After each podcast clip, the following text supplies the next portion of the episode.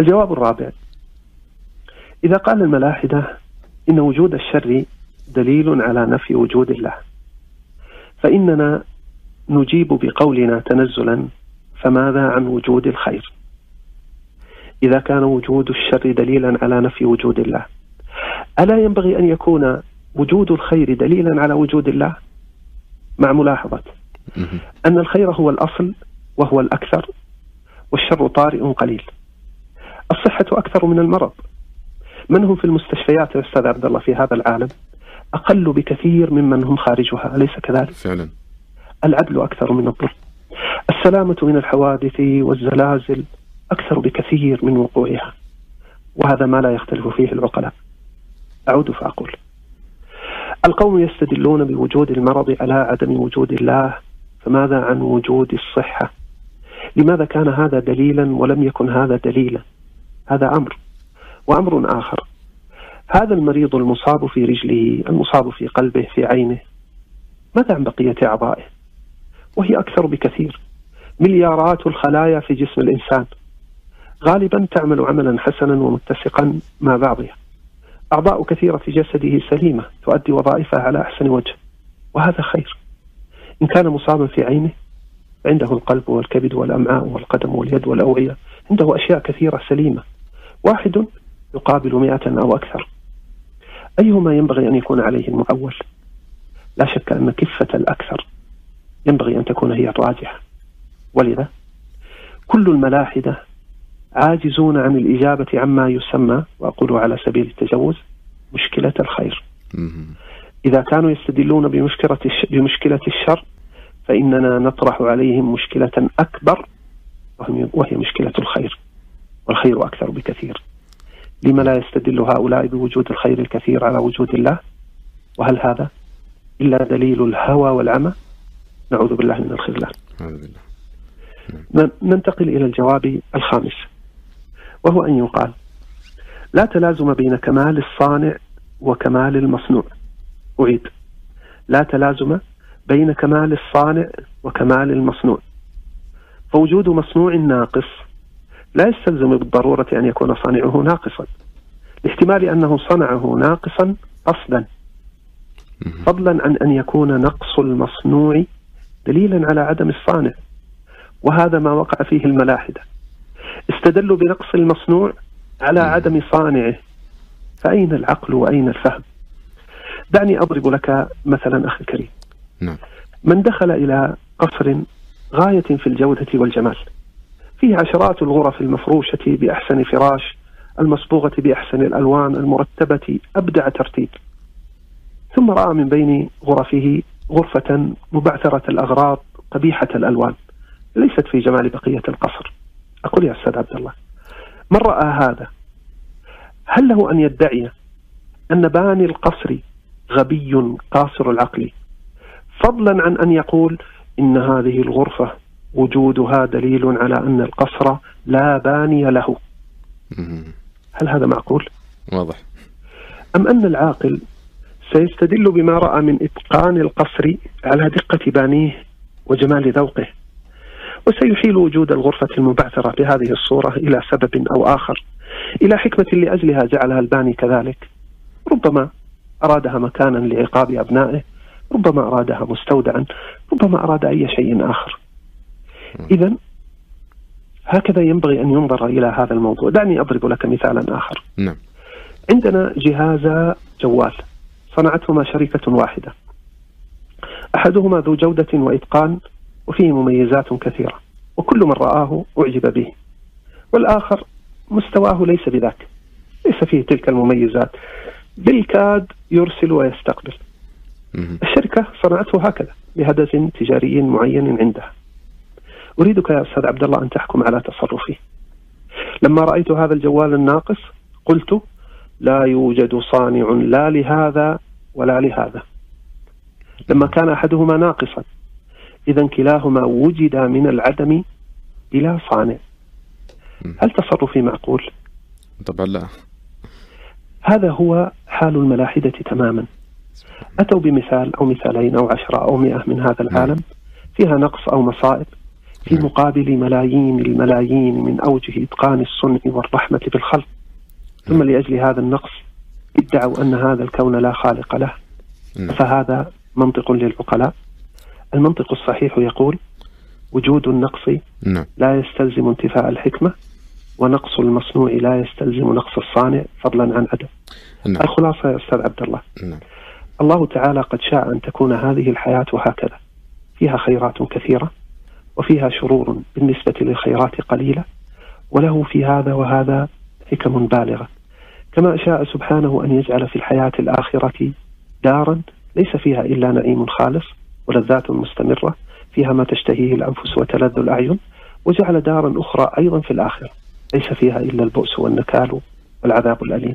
نعم. ومن ذاق في الدنيا شيئا من اللذة ومسه شيء من من الألم فهم بيسر معنى ما في الدار الآخرة من نعيم أو عذاب مع البون الشاسع ما بين الأولى والآخرة.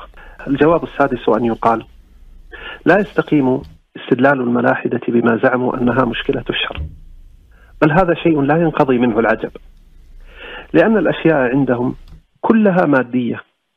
ما ثم إلا ذرات اصطدمت صدفة فكان هذا الكون بلا خالق وعليه فلا غاية ولا حكمة لا أحاسيس لا خير لا شر. لا وجود لمعيار ثابت للأخلاق ومعرفة الصواب والخطأ.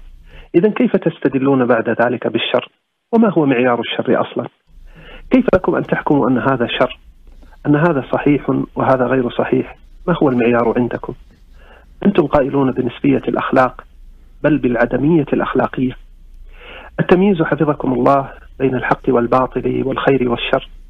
لا يتأتى إلا ممن يعتقد بوجود خالق حكيم وضع في القلوب فطرة تميز بين هذه الأشياء تدرك الحسن من القبيح. بمعنى إذا أردنا أن نقول هنا خير هنا صواب وهنا خطأ يجب أن نرتفع عن الأشياء المادية. هذا الحكم ليس نتاج نظرية التطور والارتقاء التي يؤمنون بها. هذا لا يمكن أن يكون إلا إذا ثبت أن ثبت أن ثمة ربا خالقا هو الذي وضع في هذه القلوب هذه الفطرة التي تميز بين الصواب والخطأ. أما على أصولكم معشر الملاحدة فالأشياء كلها سواء ولا فرق. أن تطعم يتيما وتحسن إليه أو أن تقتله وتقطع أطرافه. لا فرق بين زواج شرعي وبين اغتصاب. الحكم في القانون الإلحادي كله سواء. الحياة كلها عندهم مادية. المادية ولا شيء غيرها. لا هدف لا غاية لا حكمة لا مشاعر لا أحاسيس لا أخلاق. إذا كيف للملاحدة بعد ذلك أن يستدلوا بمشكلة الشر؟ لا شر ولا خير عندهم أصلا وهذا يسقط مقالتهم من أصلها. الجواب السابع حفظكم الله. هذه الحجة للملاحدة تدل على أن مفهومهم للرب مفهوم مغلوط وهذه نقطة أود أن ينتبه إليها. أن يكون الرب سبحانه ربا خالقا واسع العلم والحكمة له قدرة وعزة وملك يفعل ما يشاء ويحكم ما يريد والكل عبد ذليل له. هذا غير وارد عندهم تدري ما مفهوم الرب عندهم؟ باختصار شديد. هم يريدون ربا عبارة عن خادم أو آلة. آلة تفعل الأشياء التي يبرمجونها عليها. أو خادم يأمرونه فيطيع. يريدون ربا لا يفعل شيئا سوى أن يلبي لهم رغباتهم وأن يغدق عليهم من شهواتهم.